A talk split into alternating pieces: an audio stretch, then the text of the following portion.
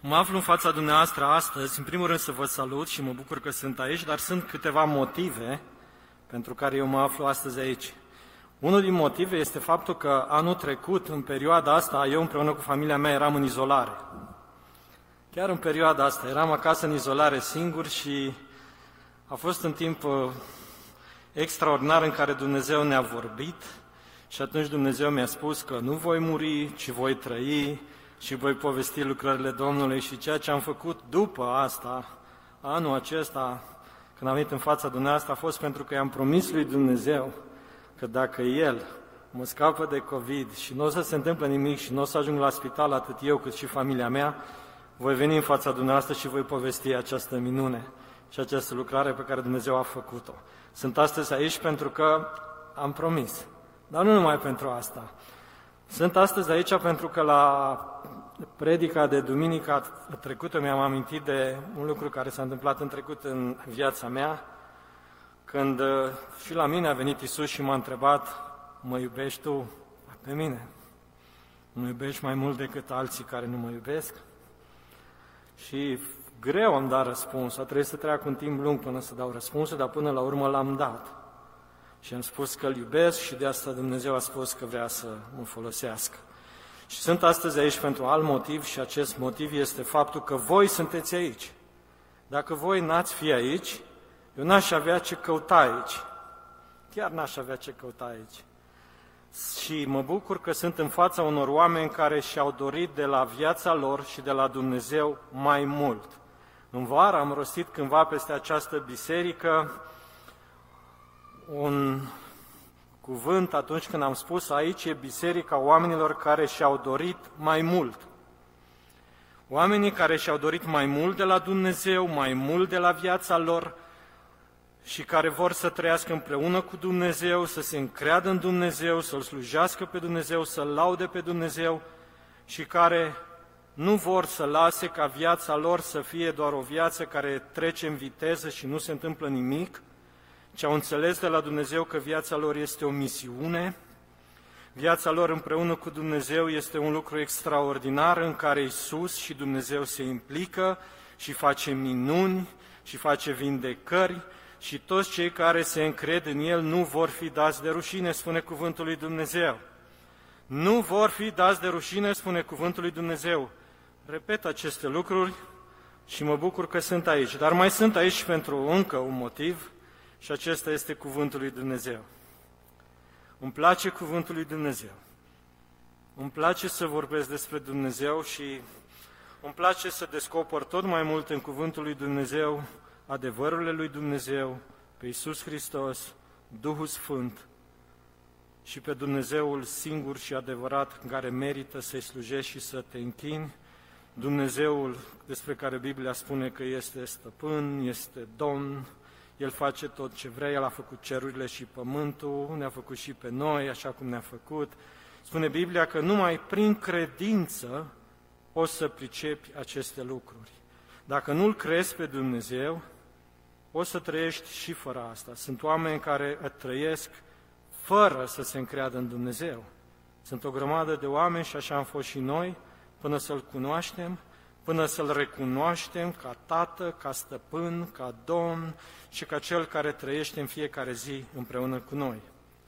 Astăzi o să citim câteva versete din Epistola lui Pavel către Evrei, din capitolul 12, de la versetul 1 până la versetul 11, unde zice așa, Și noi, dar, fiindcă suntem înconjurați cu un nor așa de mare de martori, să dăm la o parte orice piedică și păcatul care ne înfășoară așa de lezne și să alergăm cu stăruință în alergarea care ne stă înainte.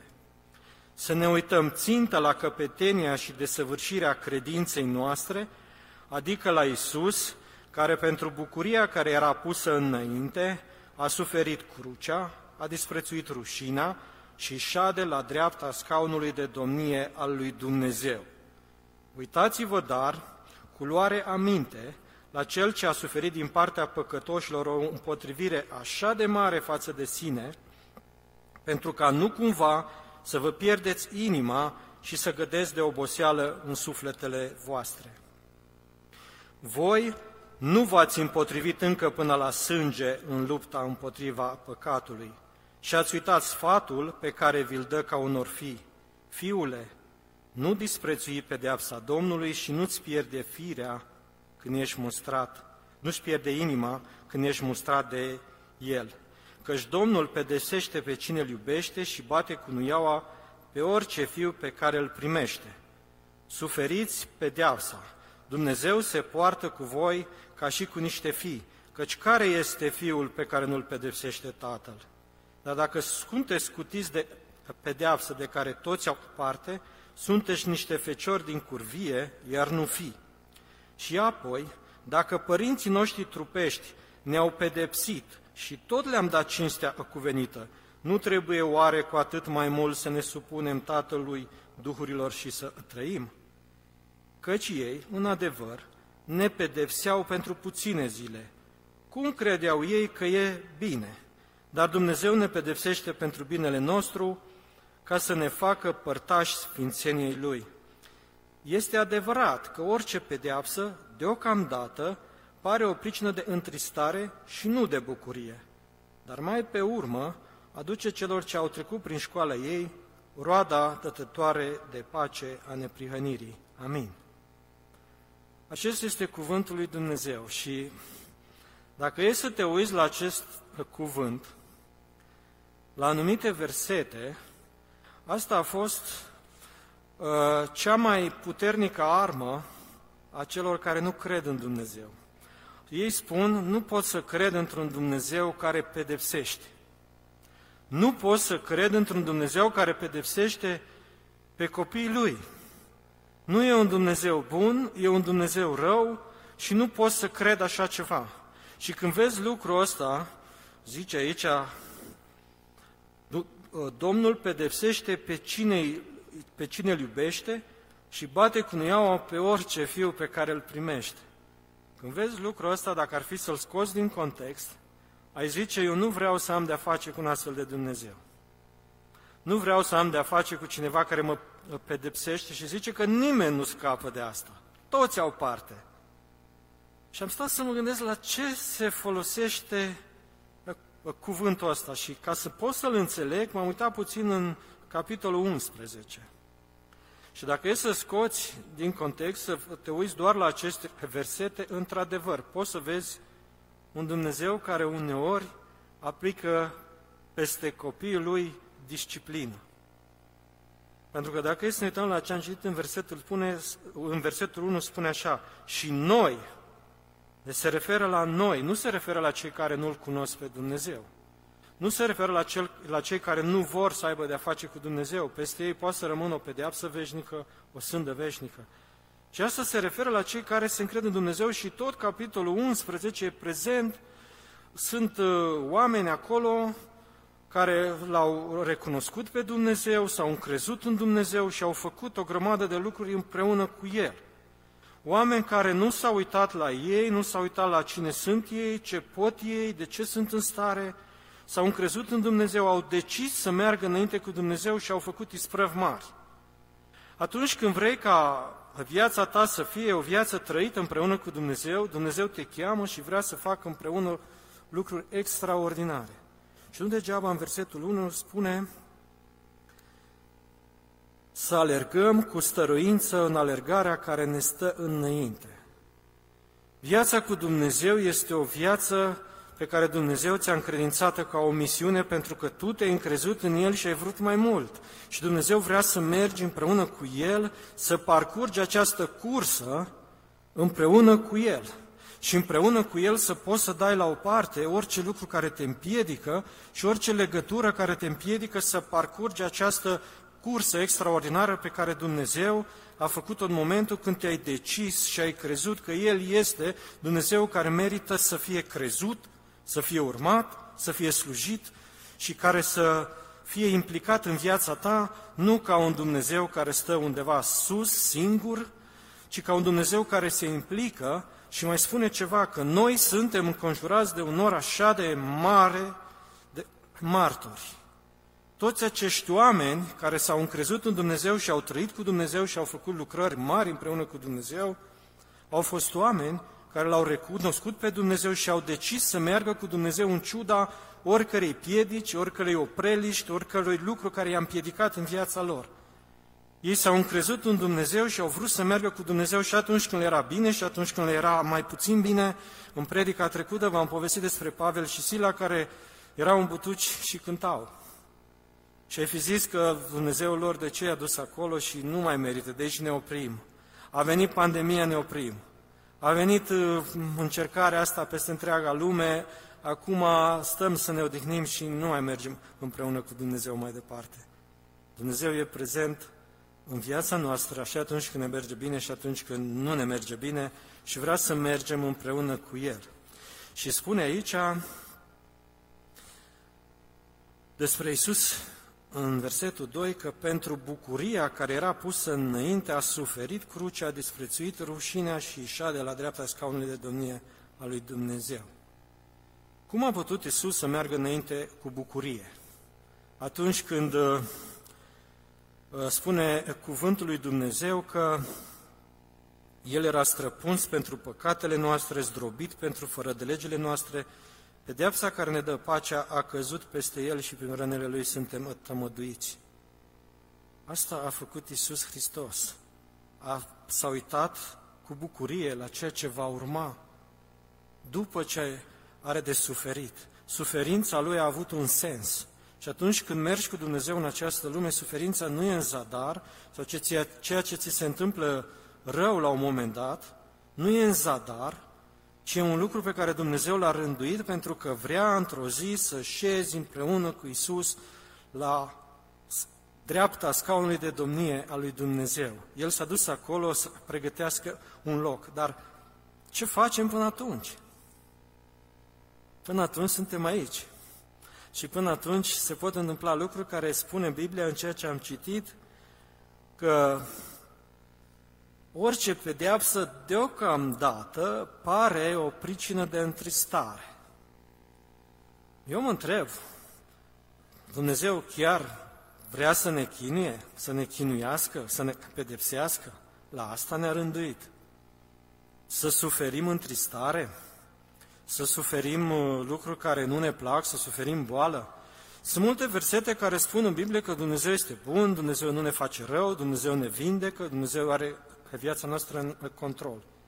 Dar Dumnezeu are viața noastră în control chiar și atunci când viața noastră trece prin momente care aduc întristare și de multe ori în perioada asta, când suntem în situația asta, credem că Dumnezeu ne-a rânduit să suferim. Dar nu e așa. Dumnezeu a rânduit aceste lucruri în viața noastră pentru că El vrea să fie împreună cu noi. Chiar în situațiile dificile, chiar și atunci când ești în izolare, am putut să văd că Dumnezeu poate să fie împreună cu mine și poate să-mi vorbească și mă încurajează și mă îmbărbătează și pot să trec prin asta. Aici e Pavel compară ceea ce ni se întâmplă uneori în viața noastră și e un motiv de întristare, cu relația dintre un tată și copilul lui, pe care atunci când e mic e obligat să-l disciplineze. E obligat să facă asta pentru binele lui. Pentru că dacă n-ar face asta și ar lăsa un copil să trăiască cum vrea el, la o vârstă în care încă nu cunoaște ce pericole îl așteaptă în viață, ar putea ca pentru acel copil să se sfârșească viața mai curând sau să treacă prin niște suferințe și mai mari. Și Dumnezeu e obligat să intervină pentru copiii lui. Și cel mai bun lucru din ceea ce am citit aici e că Dumnezeu nu lasă pe copiii lui fără să se ocupe de ei. Spune că dacă nu s-ar ocupa de ei, ar fi niște copii care au venit dintr-un accident. Și nu e așa că Dumnezeu într-o zi s-a gândit, măi, pe cine să mântuiesc astăzi și m-a mântuit pe mine și după aia să zică, băi, a fost o greșeală. A fost o, o întâmplare. Copilul ăsta al meu, într-o zi când eram eu într-o, într-o stare să mă simt bine, l-am mântuit, dar după aia nu mai vreau să știu de el. Îl las acolo undeva să se ocupe mama lui de el, cine l-a născut să se ocupe, eu nu mă mai ocup. Dumnezeu nu este un astfel de Dumnezeu care își abandonează copii. Nu o să-i abandoneze niciodată, pentru că scopul lui e să trăiască împreună cu ei în veșnicie. Chiar dacă atunci când sunt mici sau când au nevoie de disciplinare, o face. Dar o face în așa fel încât să înțelegem și să pricepem că chiar vrea să ne facă bine, nu vrea să ne facă rău. Și dacă e să ne uităm în viața noastră când eram copii, părinții noștri ne-au disciplinat. Eu fac parte din generația care a fost disciplinată diferit de generația care e disciplinată acum. Pe vremea mea, disciplina se făcea altfel și mi-aduc aminte de ultima corecție care am luat-o de la tatăl meu la vârsta de 13 ani și vreau să o povestesc astăzi. Astăzi mă amuz, atunci n-a fost așa. Se întâmpla undeva în jurul, de fapt în ajunul Crăciunului din anul 1983, la noi în sat, pentru cei care nu știu, eu m-am născut la țară, era un obicei.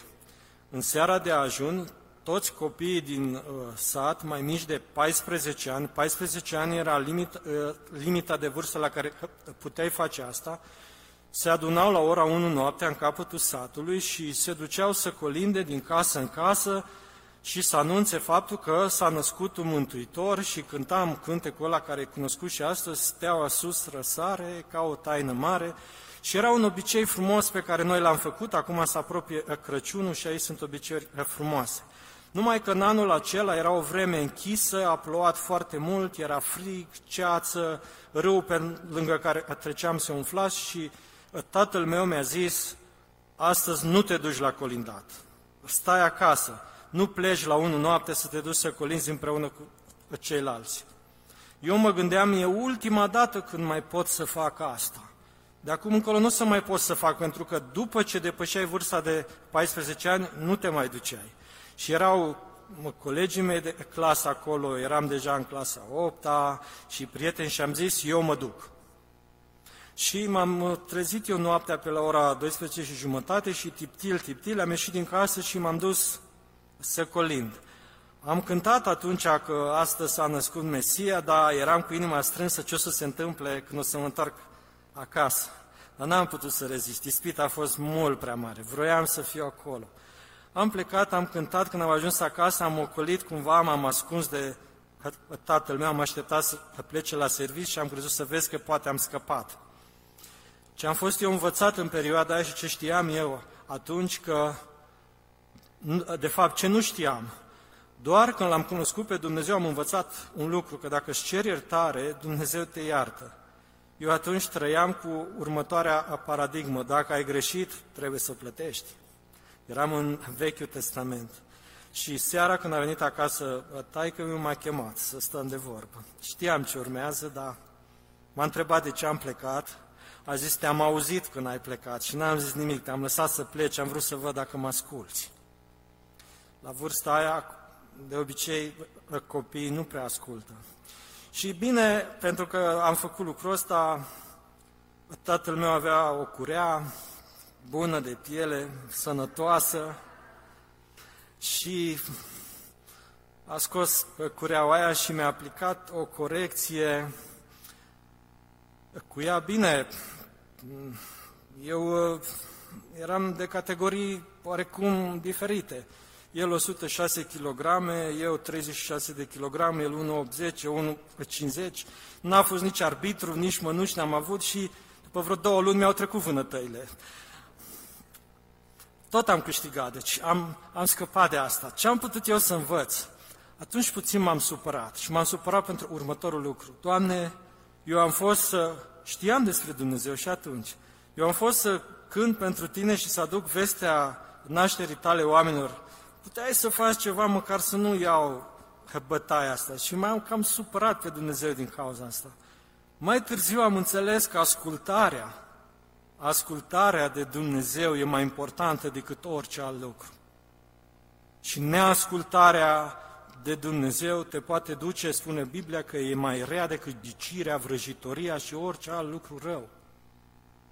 Așa am învățat ascultarea, așa se învăța ascultarea pe vremea aia și am vrut să sun la protecția copilului, dar a mai trebuit să treacă 15 ani până să deschidă ei și N-a mai fost cazul. Uneori Dumnezeu ne învață ascultare prin diferite împrejurări și când pricepem de ce a făcut asta, îi dăm slavă lui Dumnezeu și zicem, Doamne, așa trebuia să faci, pentru că dacă nu asculți de părinții tăi firești, cum pe care îi vezi, cu care trăiești în fiecare zi, cum o să poți să asculți de un Dumnezeu cu care zici că trăiești în fiecare zi și totuși nu-L asculți? Dumnezeu știe să vorbească și să facă educație extraordinar. Am văzut lucrul ăsta de multe ori în viața mea.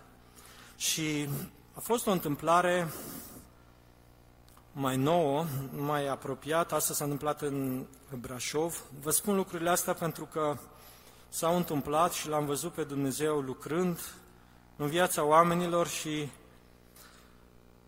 e un lucru extraordinar să vezi că Dumnezeu lucrează și se implică. Mi-e greu să spun lucrul ăsta pentru că mi-au trezit niște amintiri. Amintirile pe mine mă răscolesc, celelalte lucruri mă întăresc. Uh, am putut să văd că de multe ori, chiar dacă copiilor le e rău în familie și trec prin experiențe negative, ei totuși vor să trăiască în familie și cumva se întorc înapoi și au nevoie de părinți, chiar dacă nu sunt cei mai extraordinari părinți din lume. Întâmplarea asta s-a întâmplat cu ceva timp în urmă, pe vremea aia eram prieten cu Mihai Oprița, unii dintre voi îl știți, și el se ocupa de oameni care aveau nevoie de ajutor, treceau prin necazuri și probleme și odată am trecut împreună printr-o experiență. Bine, el se ocupa, eu eram mai mult cu el, așa, nu prea mă ocupam, eram ca cel care se plimbă și observă ce se întâmplă. Și într-o zi mă sună și îmi spune, uite, la Hoghiz există o familie unde se întâmplă următoarea situație, e un tată violent, care atunci când se întoarce acasă seara, își alungă soția și copiii din casă care trebuie să doarmă iarna în frig într-un grajd și noi încercăm să facem ceva pentru ei, să-i scoatem de acolo și să stea undeva departe, să nu li se mai întâmple lucrul ăsta, pentru că nu e normal ca un copil să doarmă în grajd, bătut și în frică, nu e normal să trăiască așa. Și am plecat împreună cu Mihai într-o seară și am zis, hai să luăm de acolo să ducem în Brașov. Am dus, i-am luat, erau foarte speriați, mama și un copil, am, am pornit cu am mașina, trebuie să o colim puțin, că ne era frică că o să fim urmăriți de tatăl violent și nu știam ce se întâmplă, nu aveam niciun drept pe o deoparte să fim acolo. Noi am vrut să ajutăm. I-am adus în Brașov, știu că pe drum lui Mihai s-a făcut rău, suferea cu inima și s-a făcut rău și mi-a zis mie, treci la volan, acum că eu nu mai pot să conduc. Eu nu condusesem până atunci, aveam permisul de conducere de curând. Am zis, ce să fac, dacă eu nu conduc, cum ajungem la Brașov? M-am așezat la volan și atunci a început misiunea mea de șofer de Formula 1, tremuram să duc și pe oamenii ăștia, și pe Mihai, care îi era rău, să ajungem în Brașov. Am ajuns, până la urmă am reușit să-i cazăm undeva, s-a terminat situația, Mihai a ajuns acasă și eu, și a doua zi după amiază îl sun pe Mihai să văd ce avem de făcut mai departe. Și spune, nu mai avem de făcut nimic. Am întrebat eu de ce. S-au întors înapoi la Hoghiz. Vor să trăiască acolo. Chiar dacă e suferință. Chiar dacă tatăl lor se poartă urât acolo, nu vor să stea singuri aici. Vor să trăiască acolo.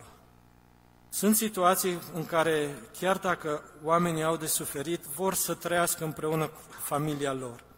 Nu se simt bine dacă sunt în altă parte. Bine, ăsta a fost un exemplu care, prin care eu am văzut că oamenii, chiar dacă au de suferit și copiii în special, vor să trăiască într-o familie, în protecția familiei. Nu vor să trăiască singuri și separați. Știu că după asta au trecut peste asta și nu le-a mai fost așa de dificil și de rău. Am putut să văd că există suferință, părea o pedeapsă pentru ei, dar ei vor să trăiască împreună cu familia lor. Și noi, ca și copii al lui Dumnezeu, indiferent ce ni se întâmplă, vrem să trăim în familia lui Dumnezeu, vrem să trăim împreună cu Dumnezeu, pentru că Tatăl nostru nu este un tată rău, e un tată bun. El ne vrea binele, vrea întotdeauna să ni se întâmple lucruri bune și să trăiască împreună cu noi. Vrea să facă lucrul ăsta. Dar dacă e să ne uităm în capitolul următor din Evrei, spune că oamenii au vrut să se apropie de Dumnezeu și vor să se apropie de Dumnezeu, dar nu se pot apropia de El pentru că există sfințenia Lui. Nu că El n-ar vrea să se apropie de ei și vrea să-i țină la distanță. Atunci când se apropie Dumnezeu de tine, dintr-o dată îți dai seama cine este El și cine ești tu. Și dacă s-ar apropia de tine, fără să fie între tine, mijlocitorul Iisus Hristos, să facă o legătură, n-ai putea să reziști, n-aș putea să rezist. De-aia a fost nevoie de Isus. Pentru ca să nu se întâmple lucrul ăsta. Altfel nu ne puteam apropia de Dumnezeu. Dacă e să citiți acolo, evrei, după ce au ieșit din, din Egipt, au vrut să se apropie de Dumnezeu. Dar când s-au apropiat de munte și Dumnezeu a început să vorbească și a venit slava Domnului, a spus, nu, chiar Moise spune, sunt îngrozit și tremur. Pentru asta Dumnezeu e nevoit uneori să intervină și să ne ajute să dăm la o parte piedici și lucruri care ne țin la distanță de Dumnezeu. Important e să te întorci și să-L recunoști că El este Dumnezeu și Tatăl. Percepția noastră despre Dumnezeu ca oameni este diferită pentru că percepția față de părinți uneori e diferită și considerăm ca cei care ne fac lucruri rele. Sunt și, și, sunt și părinți care manifestă față de copiii lor o anumită disciplină nepotrivită. Cum cred ei că e mai bine? Cum cred ei că e mai bine? Omul ăsta a crezut că pentru a-și arăta autoritatea în familie e mai bine ca copiii lui să aibă de suferit. Până la urmă, din ce știu eu, s-a pocăit și știu că împreună am avut niște experiențe împreună cu Dumnezeu extraordinare. După ce s-a întâmplat lucrul ăsta, cum lucrează Dumnezeu? Dacă uh, copilul acesta împreună cu mama lui nu se întorcea înapoi, noi nu mai aveam ce căuta acolo. Clar că nu ne primea. Dar pentru că s-a întors înapoi și acest om s-a întors la Dumnezeu. Ne-am rugat împreună, am studiat cuvântul împreună, l-a recunoscut pe Dumnezeu ca Tatăl Lui. Așa lucrează Dumnezeu. O, pare o pricină de întristare această întâmplare, dar până la urmă Dumnezeu și-a luat uh, gloria de acolo. Am cunoscut de curând, mai, mai aproape, în urmă cu vreo câțiva ani, am fost undeva aproape, deci vreo șapte kilometri, nu departe. Aveam ceva treabă cu munca și am întâlnit un om în vârstă, un tată, care era în următoarea situație. Era așa, în partea din fața curții era o construcție nouă unde stăteau copiii lui, în partea din spate a curții era un grajd unde stăteau animalele. Omul ăsta mi s-a plâns și au zis, copiii mei s-au purtat urât cu mine, m-au abandonat, mi-au luat actele pe casă, au făcut o grămadă de prostii și grozăvenii și vină să vezi unde stau eu și m-a dus în spate, am intrat în grajd, erau animalele și într-un colț era un pat unde acest om care avea peste 65 de ani dormea. Copilul în față, într-o casă cu termopane, el în grajd, în ultimul colț, dormea împreună cu animalele. Colegii lui de cameră erau animalele. De ce s-au purtat copiii ăștia așa cu tatăl lor, nu știu. Nu știu ce făcuse în tinerețea lui, dar după mine nu merita să se poarte așa cu el. Dacă s-ar fi întâmplat asta pe vremea lui Pavel sau a Domnului Isus sau mai înainte, toți oamenii din localitatea aia trebuia să ia pe un astfel de copil, să-l ducă în centru, să-l ucide cu pietre. Asta era pedeapsă. Dar acum nu se întâmplă așa. Există alte legi alte reguli pe care noi le respectăm. Și le respectăm așa de mult și așa de bine încât putem să ne batem joc de bătrânii acestei națiuni. Și putem să o facem. Facem de multe ori. Noi, nu alții. Nu știu ce a făcut omul ăsta de a ajuns în situația asta. Eu zic că nu merita să trăiască așa. Dar m-am gândit după asta la următorul lucru. De multe ori se întâmplă așa, noi stăm în casa din față, ne bucurăm de tot ce ne oferă viața asta și undeva în spate de tot e Dumnezeu nostru, pe care îl ținem acolo. El s-a născut în Iesle, da? Și îl ținem tot acolo. Vrem să stea acolo, undeva, să nu ne deranjeze și dacă cumva se întâmplă și Dumnezeu vrea mai mult de la noi, atunci ni se pare că e greu. E greu. E greu să te hotărăști uneori să te duci chiar la biserică. E foarte greu. Îl ținem pe Dumnezeu undeva în locul nepotrivit. E greu uneori atunci când ai telecomanda să apeși pe butonul care îți va reda o predică pe televizor. Sau e greu uneori să lauzi pe Dumnezeu decât să faci altceva. Astea sunt lucruri grele, care de multe ori ne împiedică să avem o relație cu Dumnezeu nostru. Dar El este și rămâne același Dumnezeu bun. Spune că El este Dumnezeu care ne iubește împotriva la orice lucru pe care noi am putea să-l facem. Dacă între noi și Dumnezeu n-ar exista Isus Hristos, care să ne aducă această împăcare cu Dumnezeu și la care să apelăm de fiecare dată când facem ceva ceea ce lui Dumnezeu nu îi place, n-am avea nicio șansă să trăim împreună cu Dumnezeu. Spune cuvântul lui Dumnezeu, am auzit duminica trecută, Iisus i-a spus lui Petru că după ce te vei întoarce la Dumnezeu, să întărești pe frații tăi.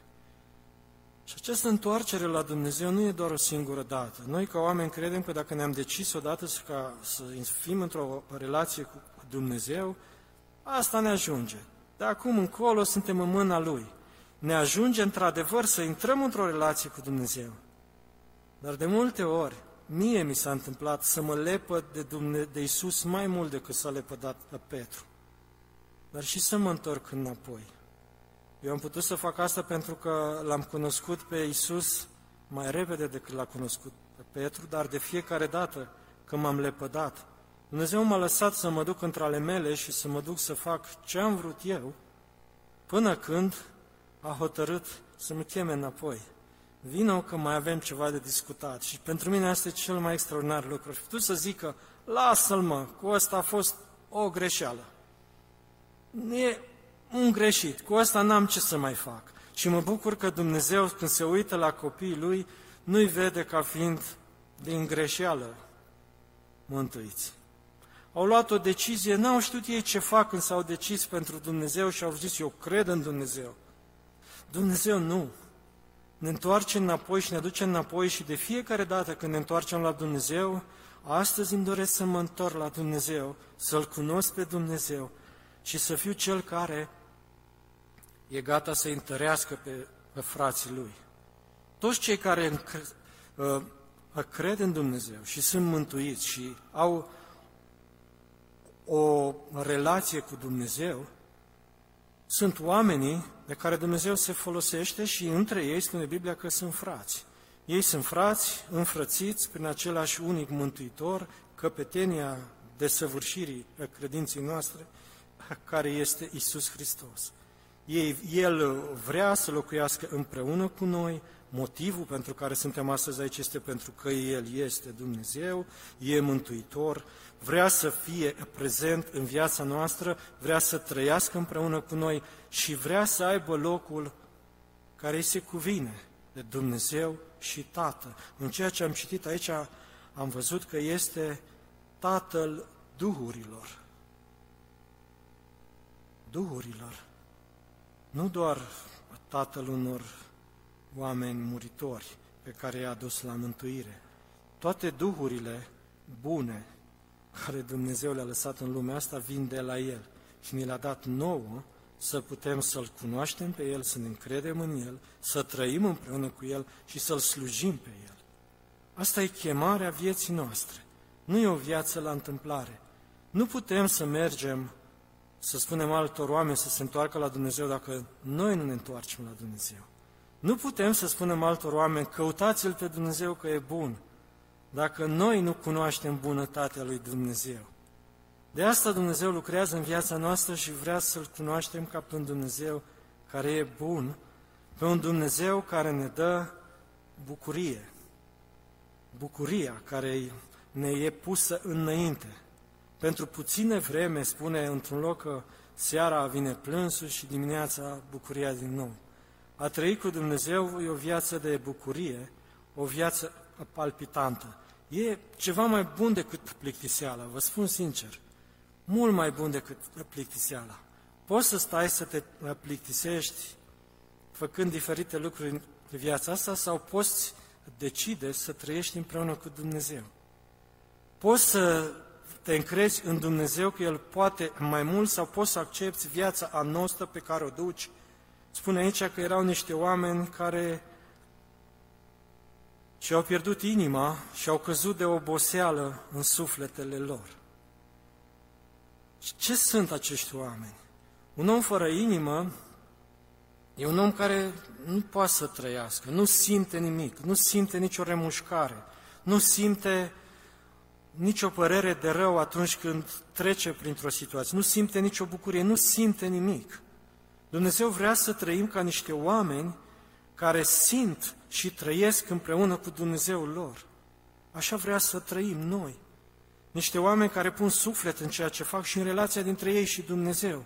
Nu poți să trăiești împreună cu Dumnezeu fără să pui suflet în asta. Să ai un suflet obosit.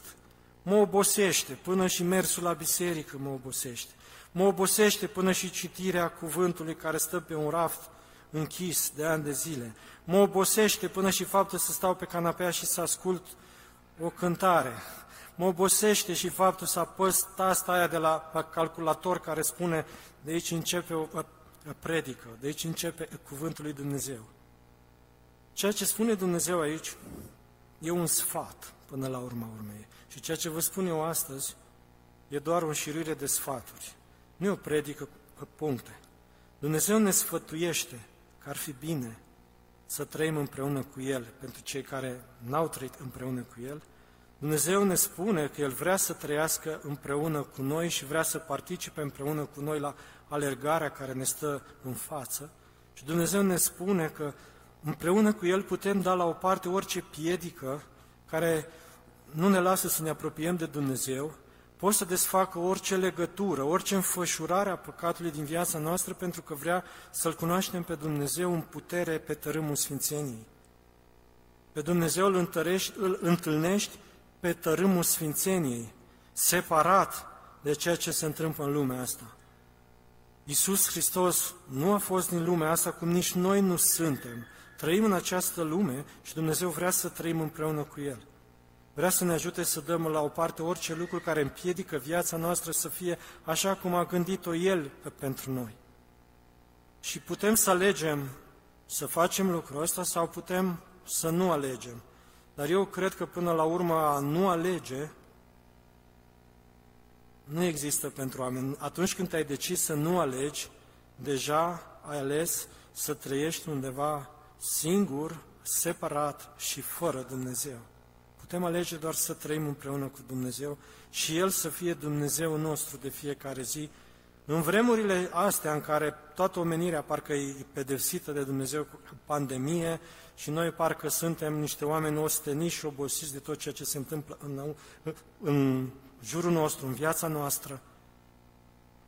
Dar Dumnezeu spune, eu vreau să vin să trăiesc împreună cu voi, împreună cu tine și să-ți dau bucurie nu ești pedepsit. Ceea ce se întâmplă nu e un lucru care eu nu știu, nu l-am în control. Ceea ce ți se întâmplă acum și cum ești tu nu e un lucru de netrecut, nu e o piedică de netrecut și un lucru de, de care tu nu o să treci.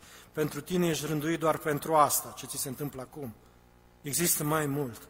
Există un Dumnezeu care se ocupă de noi mai mult care vrea să se implice în viața noastră mai mult și vrea să alerge împreună cu noi, numai că noi trebuie să pornim în această alergare împreună cu Dumnezeu. Dumnezeu este Dumnezeul mișcării, în El avem viața, mișcarea, ființa.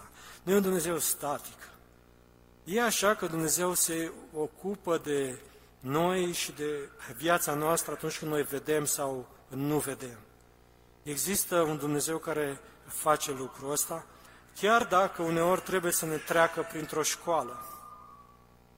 Aici se referă tot la faptul că copiii au nevoie de școală. Această comparație cu școala e un lucru uh, bun pe care eu cred că Pavel l-a folosit ca ei să înțeleagă de fapt ce înseamnă, ce li se întâmplă. A merge la școală e un lucru bun și astăzi copiii fac școală online și zic că nu e bine, vrem la școală. Când sunt la școală spun vrem online. Când uh, Dumnezeu vrea să ne învețe ceva, noi de multe ori spunem nu vrem așa, vrem așa. Vrem să ne învețe într-un anumit fel, dar până la urmă e școala Lui, nu e școala noastră. Și o să vă mai spun o întâmplare din viața mea legată de școală, o întâmplare care s-a petrecut tot undeva prin anul 1984, când am plecat la școală. Am plecat la liceu și a trebuit să merg de, de la mine, de la țară, undeva în Bărăgan, în Călăraș. Acolo am făcut eu liceu și a trebuit să plec și 14 septembrie 84 am plecat la școală. Ca să ajung la școală era așa, trebuia să merg noaptea, să plec la ora 2, să merg 10 uh, km pe jos, nu erau mașini la momentul ăla de acolo, ca să ajung la gară, de acolo să iau un tren, să ajung la Zău, de acolo să iau un tren, să ajung la București, de acolo să iau un tren și să ajung în Călăraș. Deci era mai greu de deplasat. Tatăl meu nu avea mașină, nu puteam să mergem așa, dar totuși eu trebuia să ajung la școală, că începea școala. Dumnezeu mă chema la o școală, de fapt, fără să-mi dau seama. Am trăit acolo împreună cu Dumnezeu, dar asta a fost începutul. Și am plecat undeva pe la ora două noaptea, împreună cu tatăl meu. El îmi ducea o valiză, eu nu eram în stare să o car. Am plecat amândoi în întuneric, pentru că pe vremea aia nu prea era curent electric. Acum am auzit de curând o știre că s-ar putea să avem criză de energie și rămânem fără curent. Atunci nu era curent și eram obișnuit să trăim cu asta și lumina lunii o apreciam mult mai mult decât e apreciat acum, pentru că când era lumină și lună plină, vedeai foarte frumos afară. Becurile nu se aprindeau, nu era curent. Am plecat amândoi în întuneric și am mers și cred că a fost cel mai apăsător drum care l-am putut face împreună. Nu ne spuneam nimic, mergeam în întuneric și nu vorbeam unul cu altul. Eu gândeam, mă gândeam la ce o să mă aștepte, 14 ani, pleci de acasă, să duce toată copilăria, s-a încheiat, a murit astăzi. Tatăl meu se gândea, îl duc la școală, ce o să se întâmple acolo cu el, nu știu, trebuie să-l abandonez în mâna statului care are instrumentele lui, să le duce mai departe. Și am mers împreună și el ducea valiza, nici o mașină n-a trecut pe lângă noi ca să ne ia la ocazie și a trebuit să mergem împreună. Am ajuns la gară, am prins trenul, am ajuns la școală, viața mea a, a mers mai departe. Când mă gândesc la întâmplarea aia, mai târziu mi-am dat seama de un lucru. Atunci când noi mergem în întuneric și nu ne putem duce singuri povara, există un Dumnezeu care, Tatăl nostru, merge împreună cu noi și ne duce pe povara. Chiar dacă nu vedem și nu știm unde ajungem. Nu știm ce o să se întâmple acolo și ne temem și ne e frică, ne gândim că o să fim singuri, ne gândim că o să se întâmple lucruri rele și ne sperie asta. Dumnezeu este Cel care merge alături de noi și ne duce sarcină. Asta se întâmplă în viața noastră pentru că e un Dumnezeu bun. Și mă bucur că s-a întâmplat lucrul ăla. S-au întâmplat lucruri bune în viața mea, iar atunci când eu le-am văzut ca o pedeapsă și am văzut că viața mea s-a terminat. Întotdeauna Dumnezeu ne trece prin, printr-o școală. Eu zic că e o școală în care întotdeauna avem ceva de învățat. Încercăm noi să chiulim, încercăm noi să copiem, să fentăm, să, să facem online, să ne vorbească Dumnezeu mai de la distanță, vrem mai multe pauze, recreații, dar Dumnezeu e acolo și vrea să ne dea educația de care avem nevoie. Întotdeauna va rămâne acolo și va fi Dumnezeu nostru până vom ajunge sus. Iisus a venit aici, a trecut prin școala suferinței, pentru că știa că noi avem nevoie de ceva. Dumnezeu ne ține în această școală și ne duce în această școală pentru că alții au nevoie de noi. Când am absolvit și am terminat, ne-am sfârșit lucrarea, am terminat școala, Dumnezeu vrea să ne ducă acasă, să ne odihnim. Până atunci suntem aici. Și Dumnezeu ne îndeamnă astăzi să nu ne pierdem inima. Să nu cădem de oboseală, pentru că El poate să ia și oboseala, poate să ne dea și o inimă nouă, poate să facă lucruri noi în viața noastră și împreună cu El putem să biruim orice lucru. Dumnezeul nostru care ne poartă povara. Îmi doresc să vă binecuvinteze pe voi, pe fiecare, să-L cunoașteți pe El și să înțelegem împreună că cu Dumnezeu poți să faci lucruri mari. Împreună cu Dumnezeu poți să faci lucruri extraordinare. De aceea merită să fie slujit, merită să fie lăudat, merită să fie lăudat în orice vreme, lauda Lui să fie totdeauna în gura mea. De fapt, toate lucrurile care ne împiedică să-L lăudăm pe Dumnezeu, să-L slujim pe Dumnezeu, sunt lucruri care ne întristează. Spune cuvântul lui Dumnezeu că împărăția lui Dumnezeu este neprihănire, pace și bucurie în Duhul Sfânt. Și Dumnezeu vrea să trăim în împărăția Lui și să experimentăm aceste lucruri în fiecare zi, nu doar o dată, accidental, ci în fiecare zi. Toate lucrurile care vin înaintea noastră să ne supere și toate examenele care le dăm sunt de multe ori pentru că Dumnezeu vrea să ne învețe să trăim în pace. Iisus Hristos, după ce a înviat și s-a dus la ucenicii Lui prima dată, am auzit uh, duminica trecută, a adus un mesaj care a spus așa, pace vouă.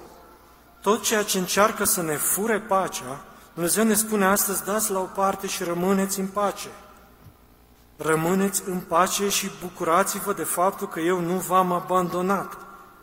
Bucuria în, în Dumnezeu și bucuria în faptul că ne-a pus în poziția de fie ai lui Dumnezeu și că se ocupă de noi și neprihănirea care vine în urma ascultării de El și trăirii împreună cu El, sunt niște lucruri extraordinare pe care Dumnezeu le-a făcut. Haideți să-L percepem pe Dumnezeu împreună ca pe un Tată bun, un Dumnezeu viu, un Dumnezeu implicat în viețile noastre care merită să fie lăudat, slujit, slăvit, a Lui să fie slava. Amin.